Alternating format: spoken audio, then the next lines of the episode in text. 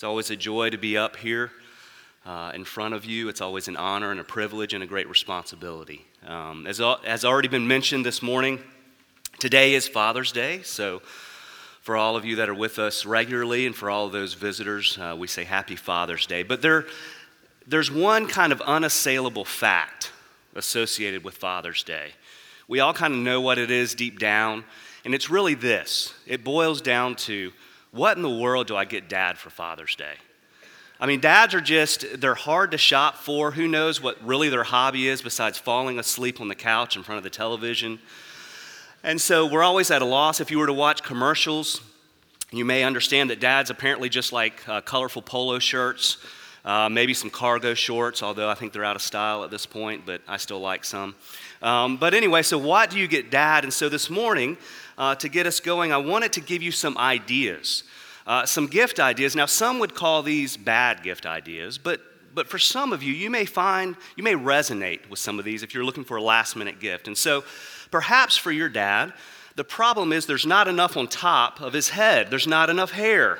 And so instead of a silly hat, you could try Tattoo Pays.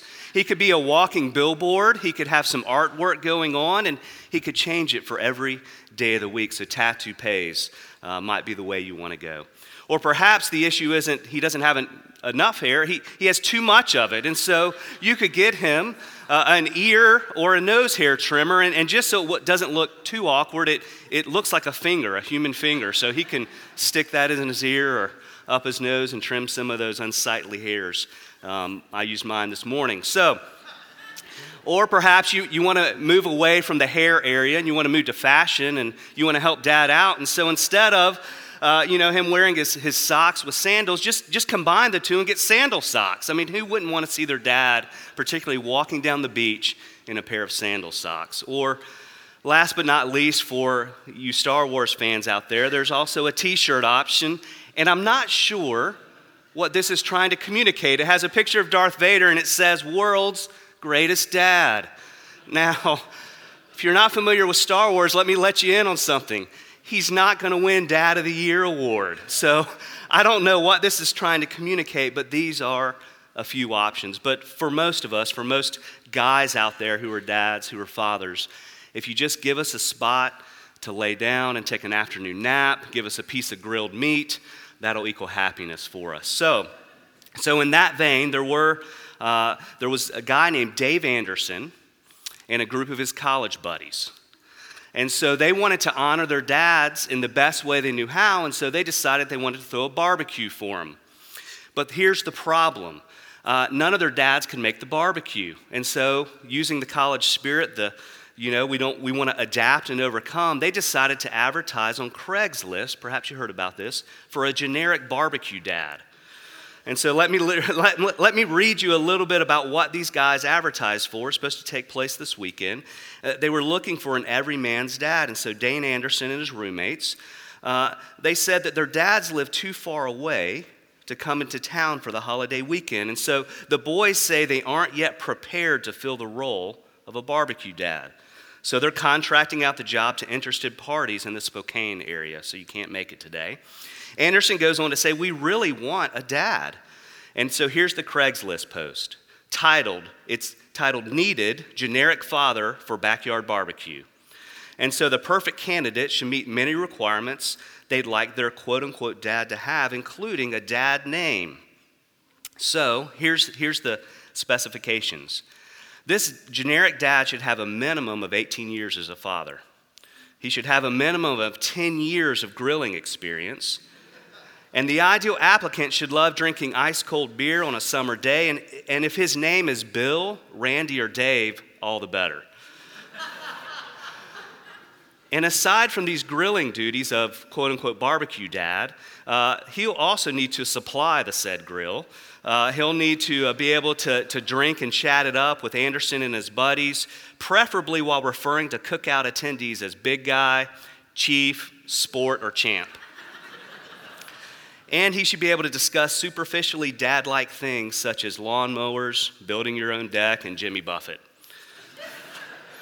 So these guys are advertising for their generic barbecue dad. And so here's the problem.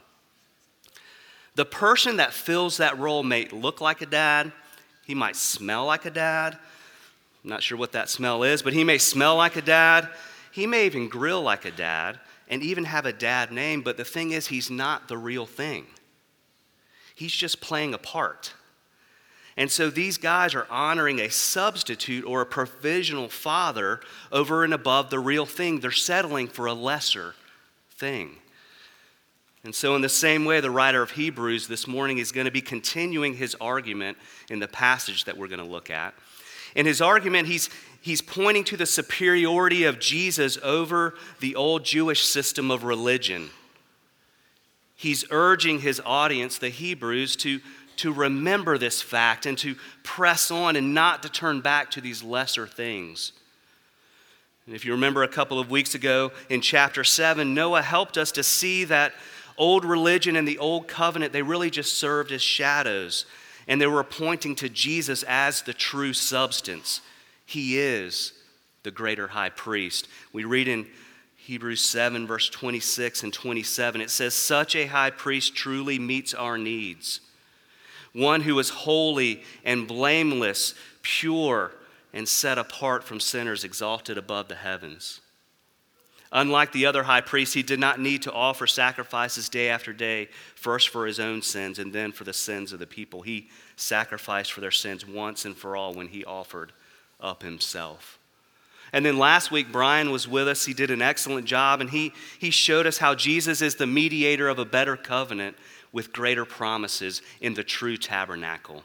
And we'll hear more about that later this morning. But in chapter 8, verse 6, it says this, "But as it is, Christ has obtained a ministry that is much more excellent than the old, as the covenant he mediates is better, since it is enacted on better promises." So in our passage this morning, we'll see that not only is Jesus our great high priest, but Jesus is also the greater sacrifice.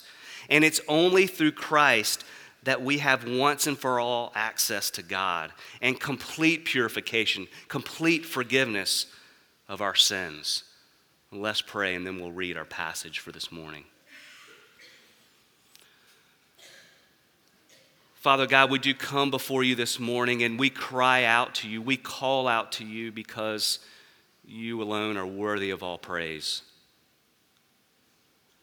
And God, as we open your word this morning, we do pray by the power of your Spirit and of your word, would we leave here different? We ask this morning that you would lead us and guide us, and so that we truly could taste and see that you are good. And Lord, help us, each one of us here this morning, whatever we are holding on to, whatever lesser things we are giving our lives to, would we lay those down this morning? And when we embrace you, Jesus, the greater sacrifice, our high priest, it is through you alone that we have forgiveness of sins. We ask all of this in Jesus' name. Amen. And so if you haven't already, if you'll open or turn on or flip over on your phone to Hebrews chapter 9, I'm just going to read the passage for us in whole, and then we'll begin to work through that. And so Hebrews 9, verses 1 through 14. It says this, "Now even the first covenant had regulations for worship and an earthly place of holiness. For a tent was prepared, the first section, in which were the lampstand and the table and the bread of the presence. It's called the holy place. Behind the second curtain was a second section called the most holy place, having the golden altar of incense and the ark of the covenant covered on all sides with gold, in which was a golden urn holding the manna and Aaron's staff that budded and the tablets of the covenant. Above it were the cherubim of glory overshadowing the mercy seat. Of these things we cannot now speak in detail. These preparations having thus been made, the priests go regularly into the first section performing their ritual duties. But into the second only the high priest goes, and he but once a year, and not without taking blood, which he offers for himself and for the unintentional sins of the people. And by this the Holy Spirit indicates that the way into the holy places is not yet opened, as long as the first section is still standing, which is symbolic for the present age. According to this arrangement, gifts and sacrifices are offered that cannot perfect the conscience of the worshiper, but deal only with food and drink and various washings, regulations for the body imposed until the time of Reformation. But when Christ appeared as a high priest of the good things that have come, then through the greater and more perfect tent, not made with hands, that is, not of this creation, he entered once for all into the holy places, not by means of the blood of goats and calves, but by means of his own blood, thus securing an eternal redemption. For if the blood of goats and bulls and the sprinkling of defiled persons with the ashes of a heifer sanctify for the purification of flesh, how much more will the blood of Christ, who through the eternal Spirit offered himself without blemish to God, purify our conscience from dead works to serve the living God? And so we see in this passage, if we began to look at it as a whole, you could almost break it down into two large sections. In fact, verses 1 through 10, the author is making his argument, and he's setting us up for what is to come in the last few verses of our passage today. And so, in essence, verses 1 through 10 discuss the old way of access to God and purification from sins, whereas beginning in verse 11 and moving forward, it represents the new way of access to God and purification from sins. And again, we can see this. There's also a contrast that begins to play out from the very first verse. It begins with the word now. And that's an indicator. And then again, we'll discuss in a few moments that verse 11 says, but. And so we begin to see this contrast between these two things. And again, the first 10 verses, he's going to discuss the priestly, throughout this whole thing, contrast the priestly ministry of Christ in the heavenly sanctuary with that of the ministry of the priest in an earthly tabernacle. And so he says here in verse 1 that under this first covenant, it had regulations for worship and an earthly place of holiness. And in essence, what he is going to describe in the next few verses is kind of the rules of the game and the playing field on which the game is played.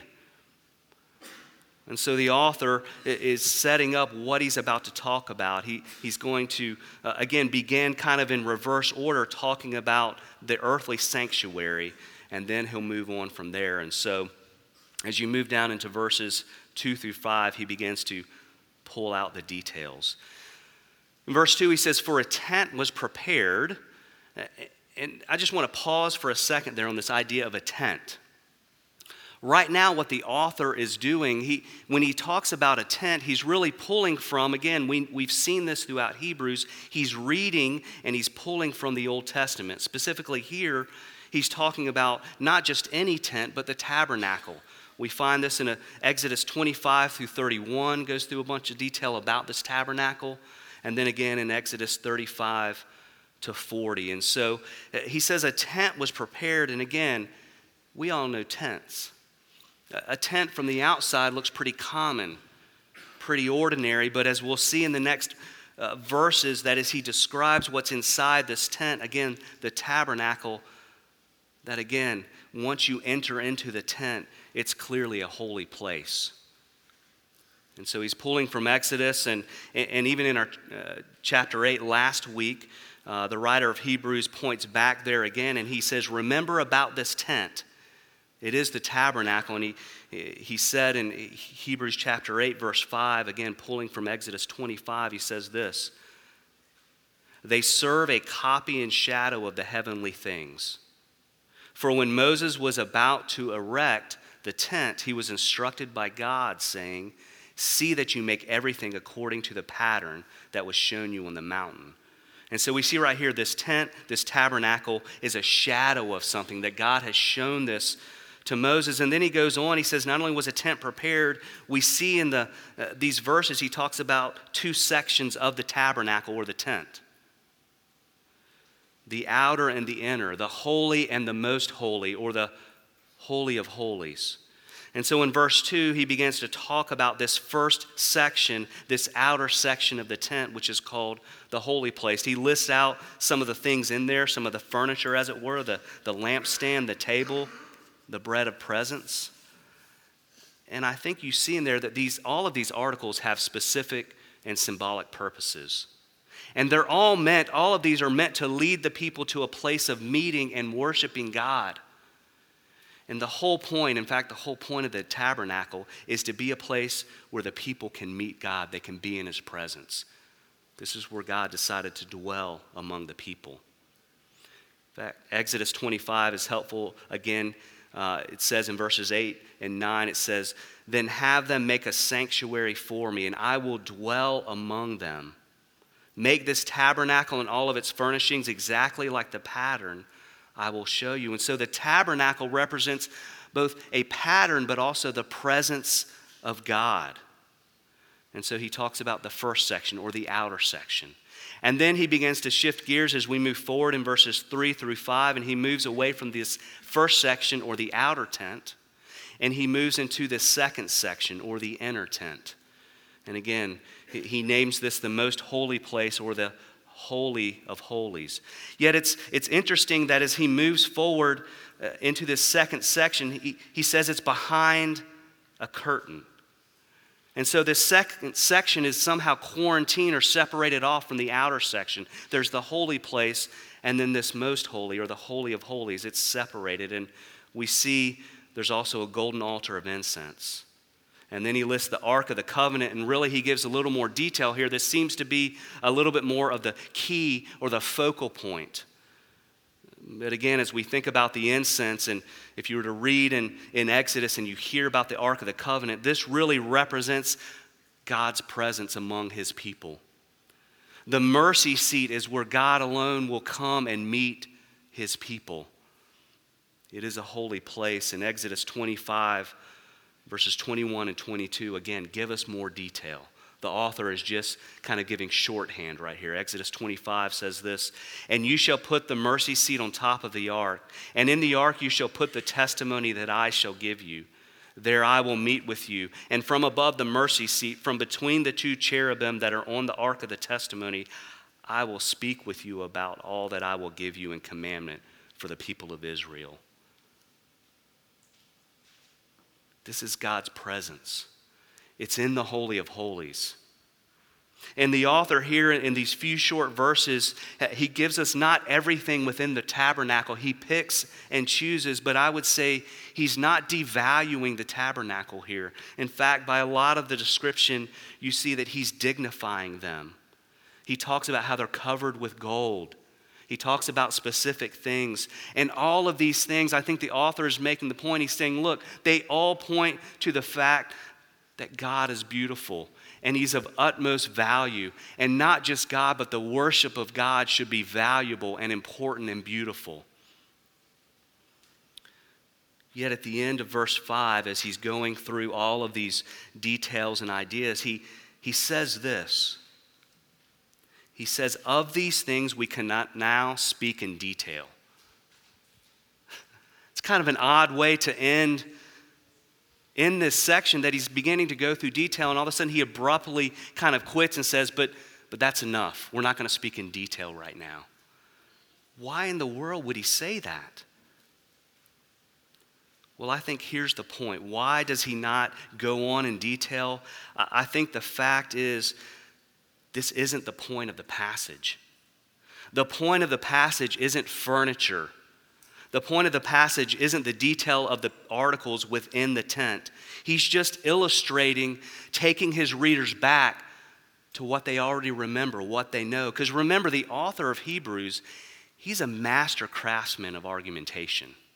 He's carrying an argument throughout the entire book and through each of these chapters. And so I think he's doing the same thing here, and I think the reason he cuts this short is because the reader could get way off track by focusing in on all these details. They could begin to get involved in everything about the tabernacle and all of its furnishings, but again, the point of the passage isn't about these things. It's about something much bigger. Because remember, the readers of Hebrews, the audience, they were already tempted to reminisce. And not just reminisce, they were tempted to remember the sights, the sounds, and even the smells of the tabernacle and the sacrificial system. Even these few details would have begun to take them back. And for many of them, perhaps a large number of them, were already contemplating in some way, shape, or form, maybe they should go back to the way it was. Maybe they should go back to the old covenant, to the tabernacle, to the old religion. And the author right here, when he stops abruptly, he's saying, stop. Quit holding on to these things. There's no value, there's no point in holding on. Let go. You've held on for far too long. And all of us, we intuitively know that there are times in life where we hold on too long. And holding on too long oftentimes can be a little bit strange, and it can even be awkward. For example, in the Matthias family, we've kind of grouped up all of our birthdays. We celebrate a ton of birthdays beginning in the spring and all throughout the summer. And so this year, we have either celebrated or we will celebrate all four of our daughters. And they are either going to turn or have turned 15, 12, 10, and 8. So it's a great time of celebration. I actually share a birthday with my second daughter, which means I have no birthday until she leaves the house. But anyway, we're celebrating them growing up and getting older. And we that have children understand that your kids growing up is a little bit bittersweet. On one hand, you're excited about that as your kids grow up and they get new opportunities, as they move on to some bigger and better things. It's a wonderful thing. I love that fact. But there are just some days where you miss elements of those younger years. You know, maybe it's, for me in my house full of women, it's those years where my girls come up on the couch and they snuggle up next to me and kind of fall asleep, or maybe it was that day when you're walking down the road and your son or daughter reached up to grab your hand, or it's those really mispronounced words that are really cute that you don't want them to give up, although you realize they're never going to pass out of the second grade if they don't. And of course, in my household, we did a lot of playing with dolls and dress up, and although I would say no, I was embarrassed by that. Man, I loved those days. And so now, you know, we think about that, and some days we think, man, it would be nice to hold on. And so what if this year when we're celebrating, remember, 15, 12, 10, and 8, and so to celebrate their birthdays, Paige and I went in together, and we got gifts, and here's what we got our kids. We got them kind of soft-sided chew books. We got them some pacifiers, some new baby dolls, and it's summer, so we also put in some swim diapers. I'm sure they would love that. No. For them, it would be really embarrassing to get those things. But if you were with us celebrating our daughters, you would think, that's just weird. That's just really strange. And so as parents, we have to understand that there are times when it's appropriate just to let go and let our kids grow up. Holding on too long is often awkward. But it's not only awkward when we hold on too long. Sometimes it literally is the difference between life and death. And so one particular person illustrates this well.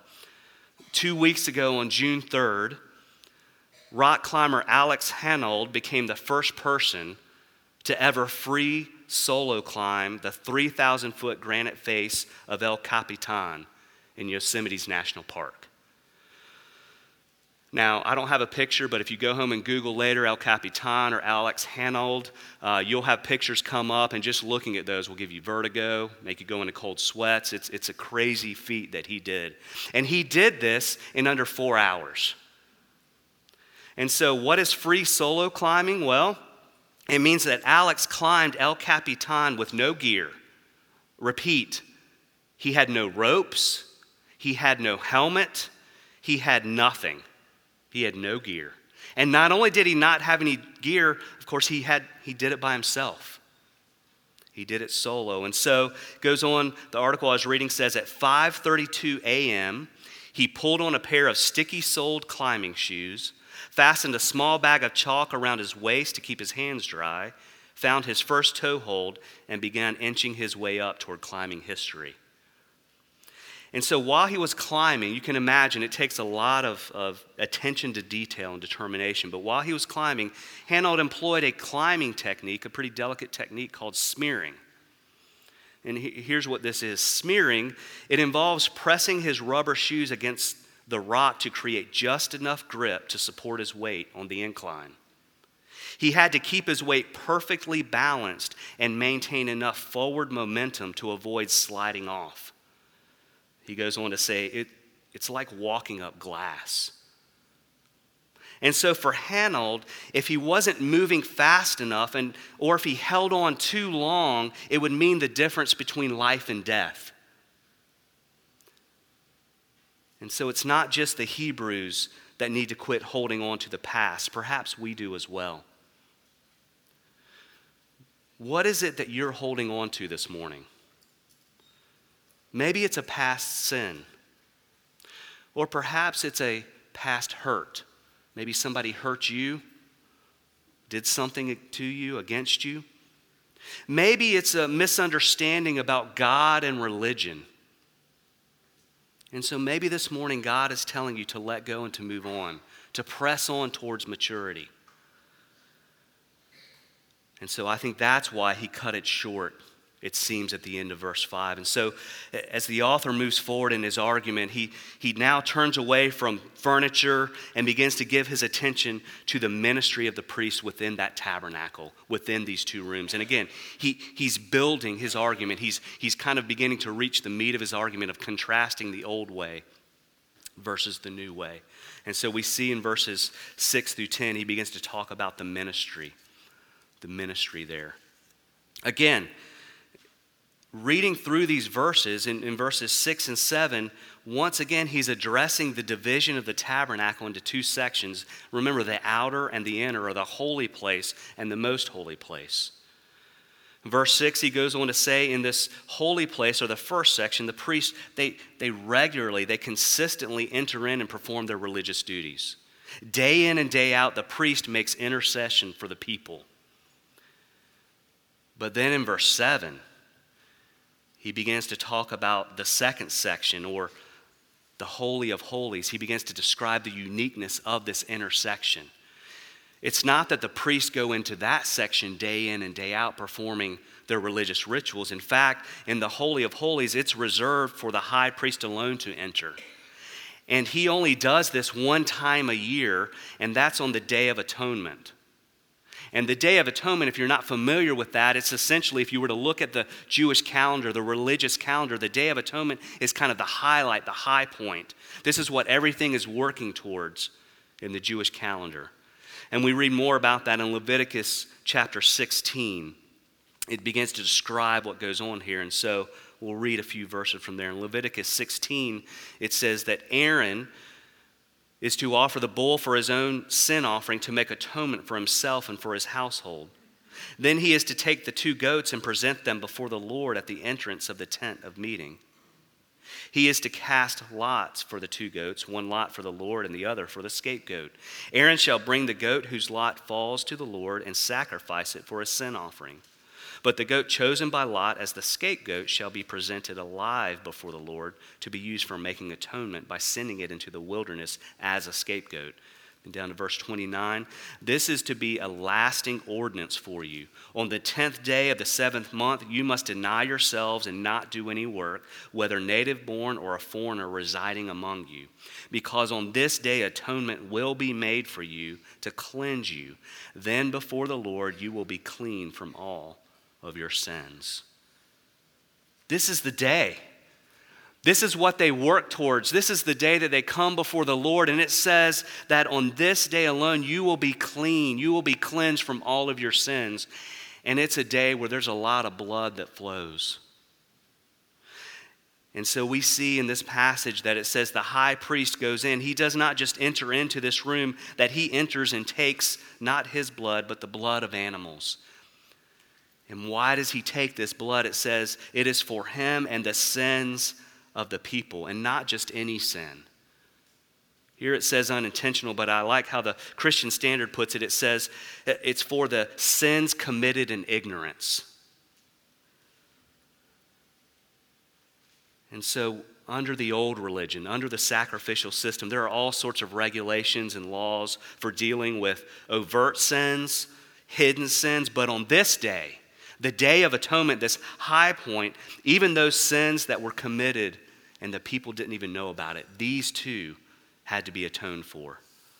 It was on this day alone they could legitimately plead ignorance, but ignorance didn't make everything okay before God. They still needed to atone for these sins, and only the blood of animals could bring about purification. And so why does the author pick this point out? I think he's painting this picture of the utter sinfulness of the people versus the absolute holiness and justice of God. God expected nothing less than complete purification or cleanliness to come into his presence. And so then we move forward in verses 8 and 9, and we begin to see a transition happening. It says, by this the Holy Spirit indicates that the way into the holy places is not yet open as long as the first section is still standing. And then he gives a parenthetical statement. By this. Again, I think we're beginning to see the author mark a shift. He's been discussing now.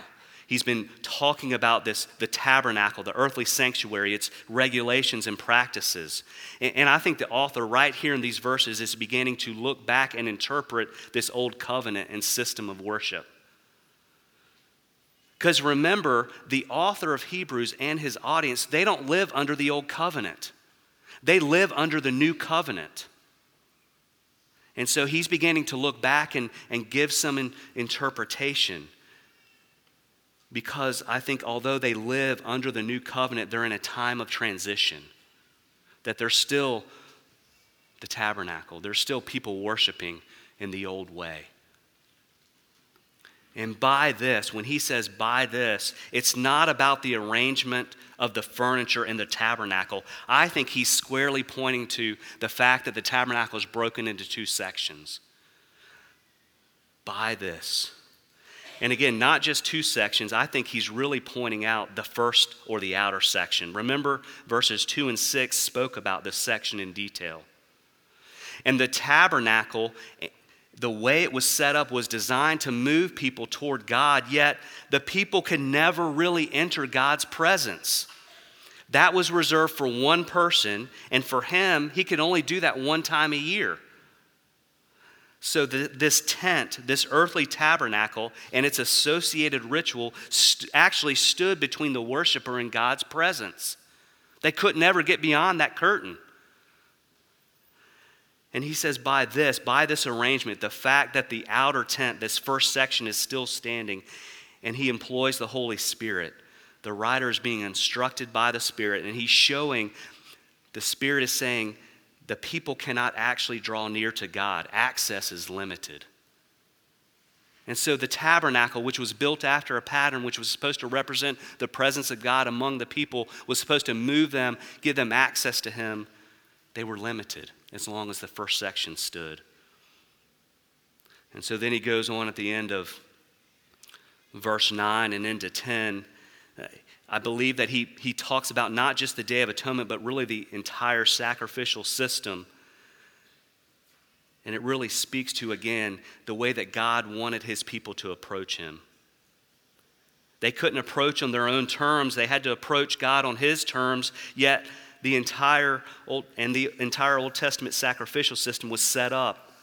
We read over and over, there were every morning and every evening there were lambs that were sacrificed.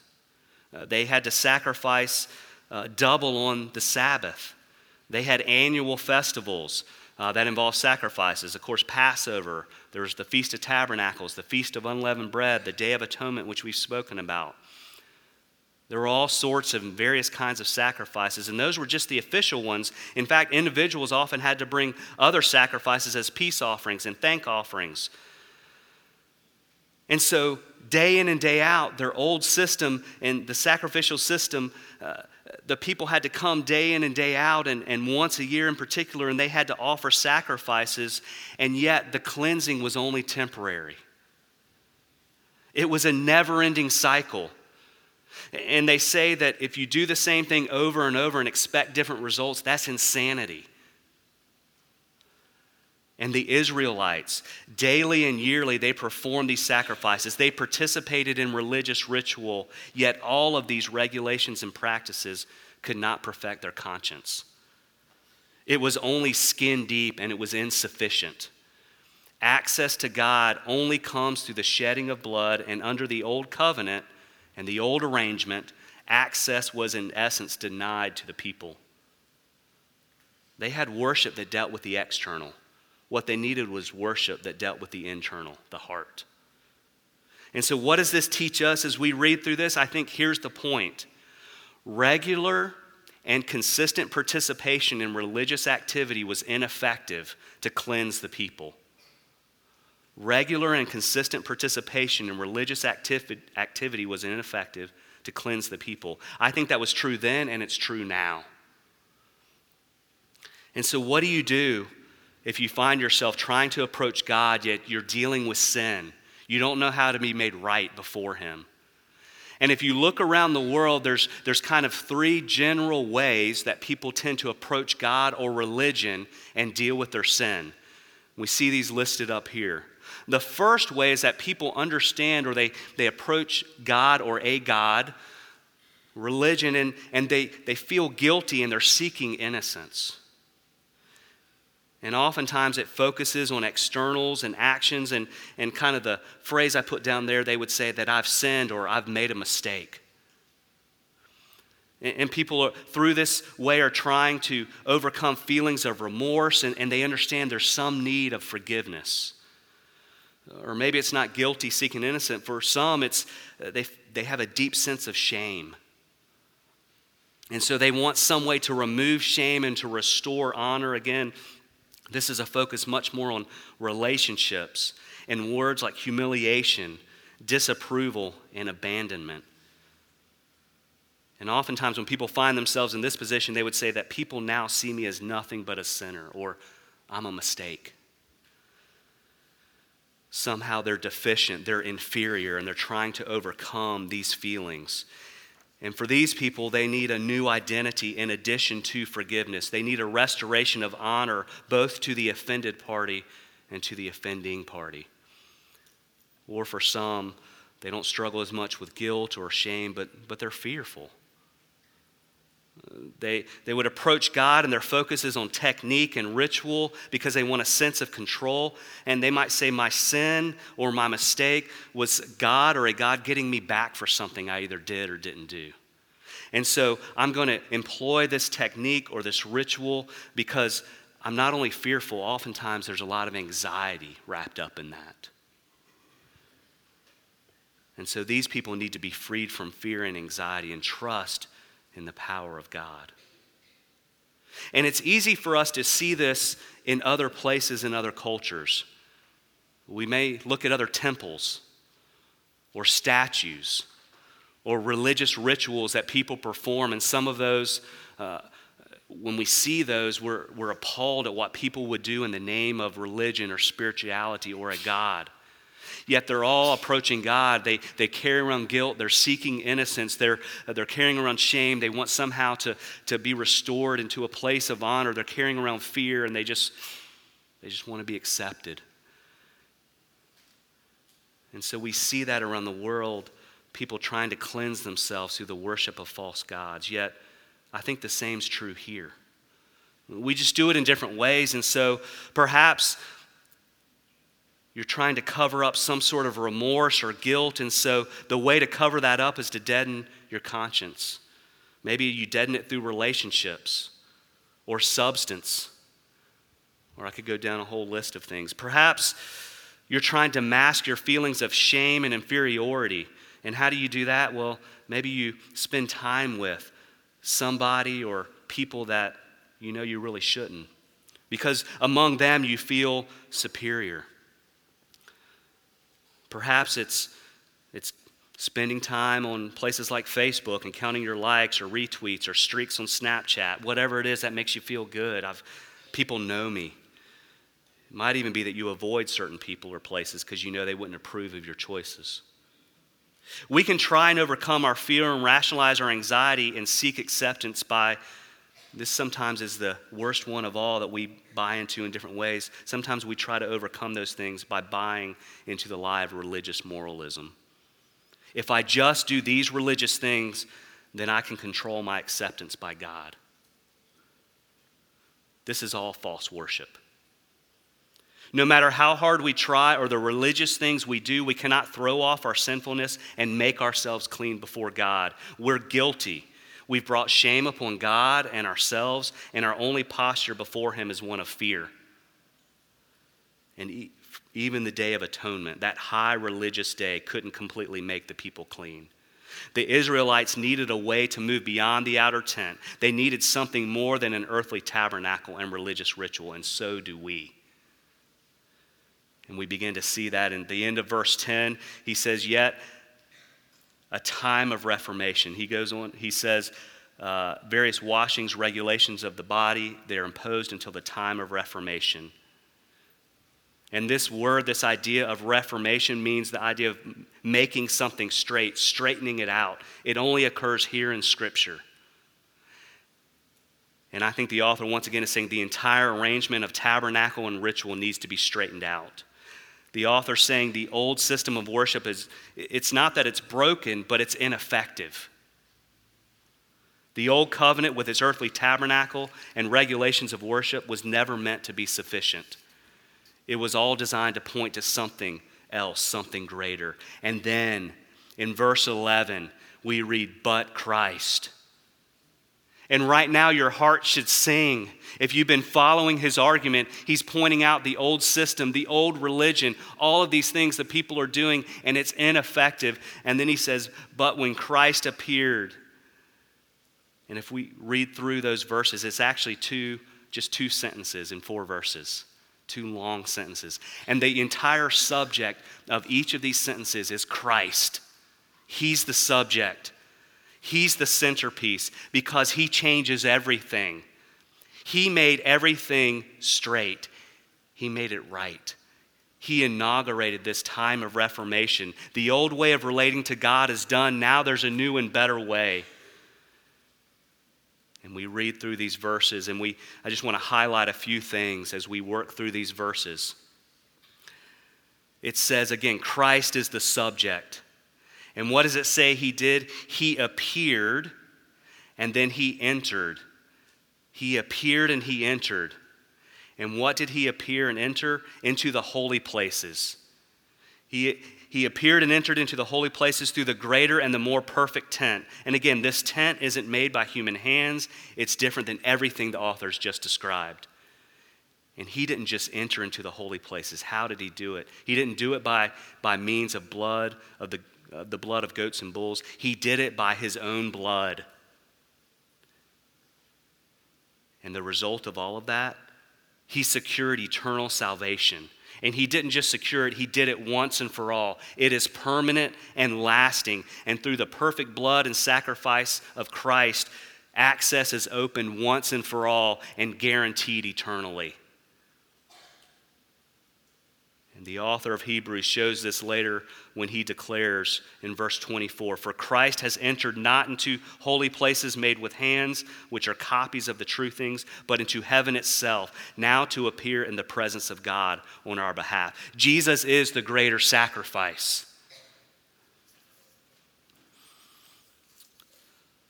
And so we move into the last couple of verses.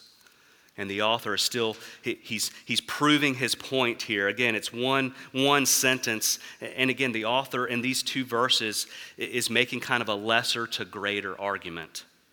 He says, for if, or you could almost read it, since the blood of goats and bulls and the sprinkling of defiled persons with the ashes of a heifer sanctify for the purification of the flesh, how much more?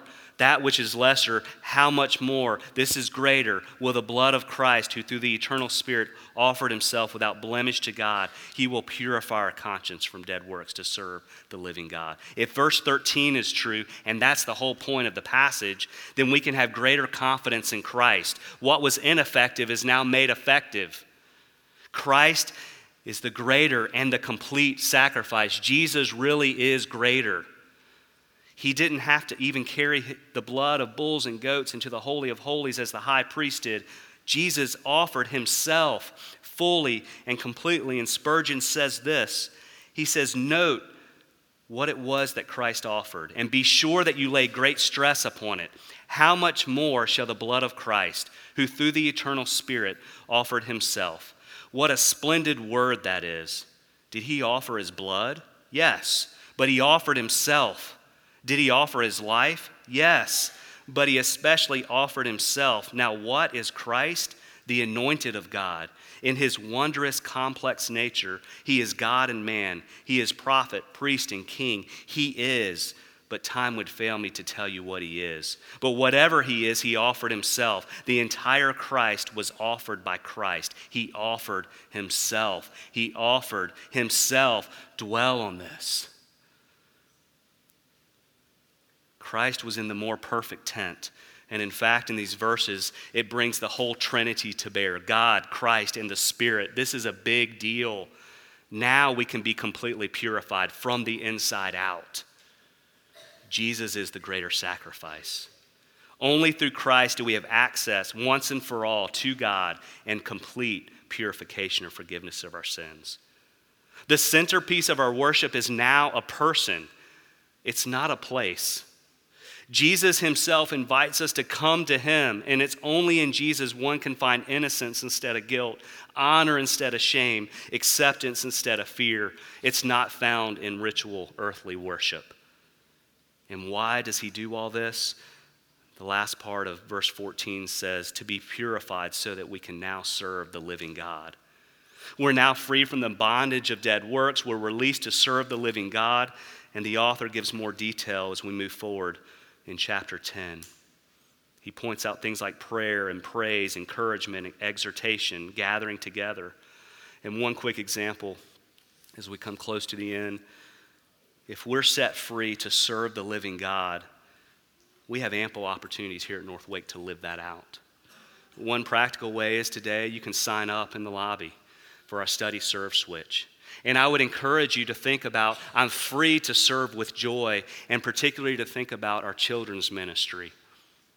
Almost every semester when we switch, we have to spend time week after week saying, please come serve one of the children's classes or else they might be canceled. It shouldn't be that way. If we have been released from our dead works to serve the living God, then let's serve with joy and freedom, even in the children's ministry. And so I would encourage you to do that today. And so Christ alone entered through the perfect tent and gave himself, the effective once for all sacrifice to bring about complete forgiveness, restoration of honor, and he alone allows us to approach God without fear. And the author of Hebrews drives this point home in Hebrews 10:19 through 22.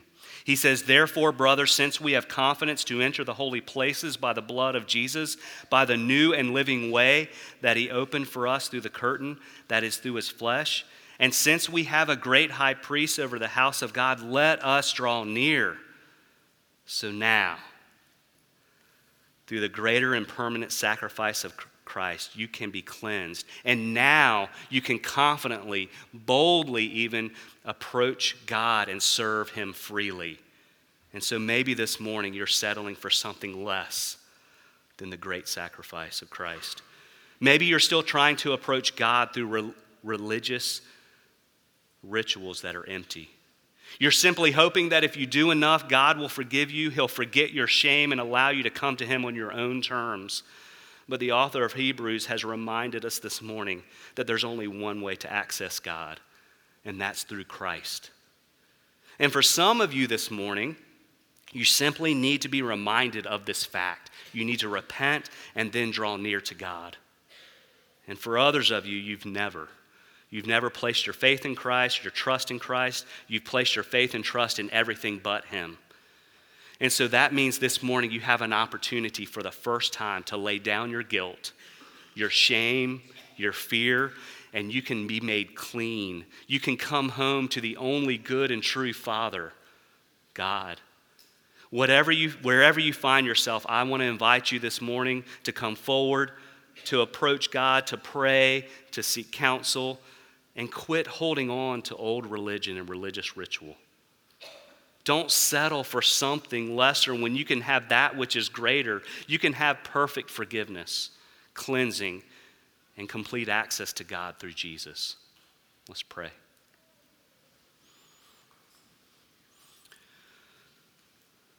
We do ask you this morning, God, again, through your Spirit, would you work your word deep into our lives? And Lord, I pray this morning for all that are here.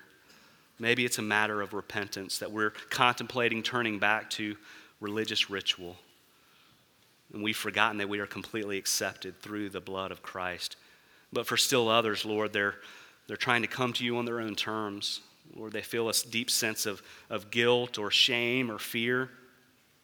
But Lord, this morning, would they hear that they can lay all of that down, that Christ has once and for all paid the price so that even they can have access to God. And so this morning, we commit this time to you.